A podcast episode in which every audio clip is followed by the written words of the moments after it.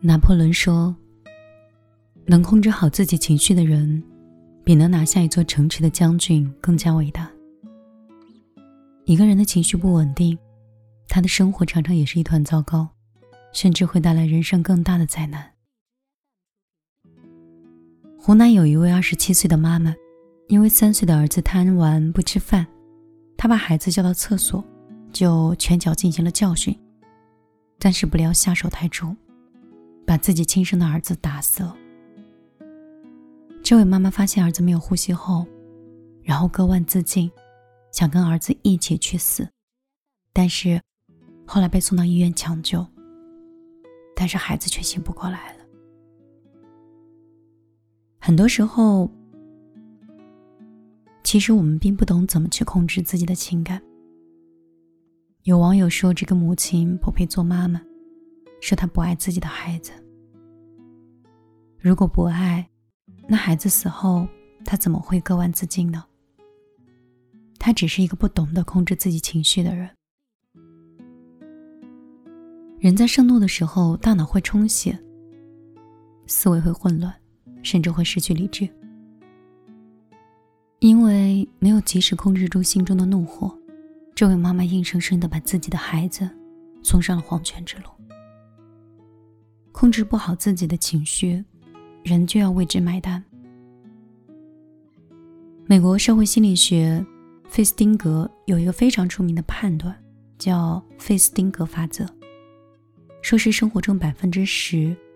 是由发生在你自己身上的事情组成，而 百分之九十 则是由你对所发生事情的态度所做的决定。简单的来说，其实生活中有 百分之十 的事情是我们没有办法掌控的，但是另外 百分之九十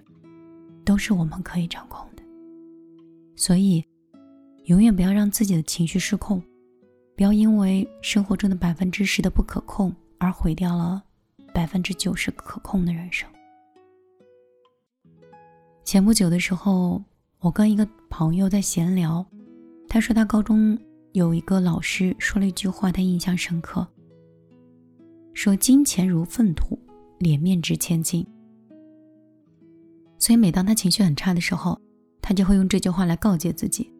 让自己不要因为情绪失控变成了一个笑话。坏情绪出现的时候，必要的沉默其实也是一种成熟，与其哭泣愤怒，倒不如拾起那些负面的情绪，跟自己的未来暗暗较劲。就像刘同说的那样，如果有一个人影响了你的情绪，你的焦点应该是放在控制自己的情绪上，而不是影响你情绪的人身上，因为只有这样，人才能真正的自信起来。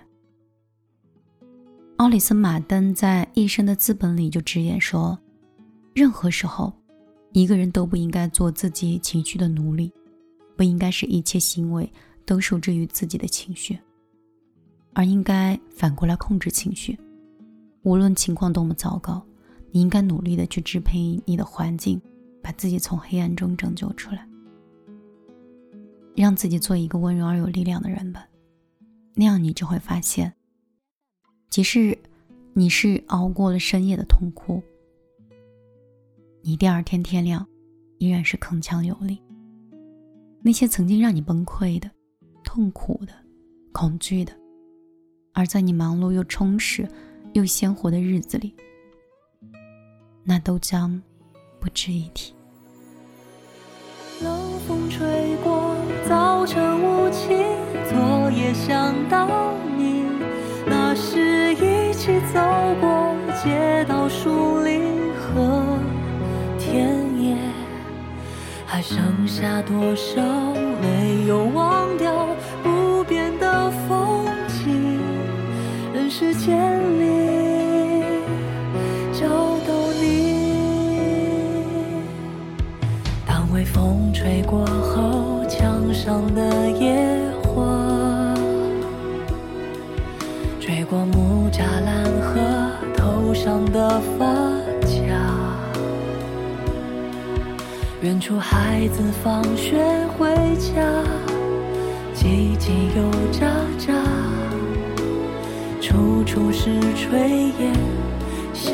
起妈妈。冷风吹过，早晨雾气，昨夜想到你，那时一起走过森林、土地和田野，还剩下多少没有忘掉不变的风景，人世间里。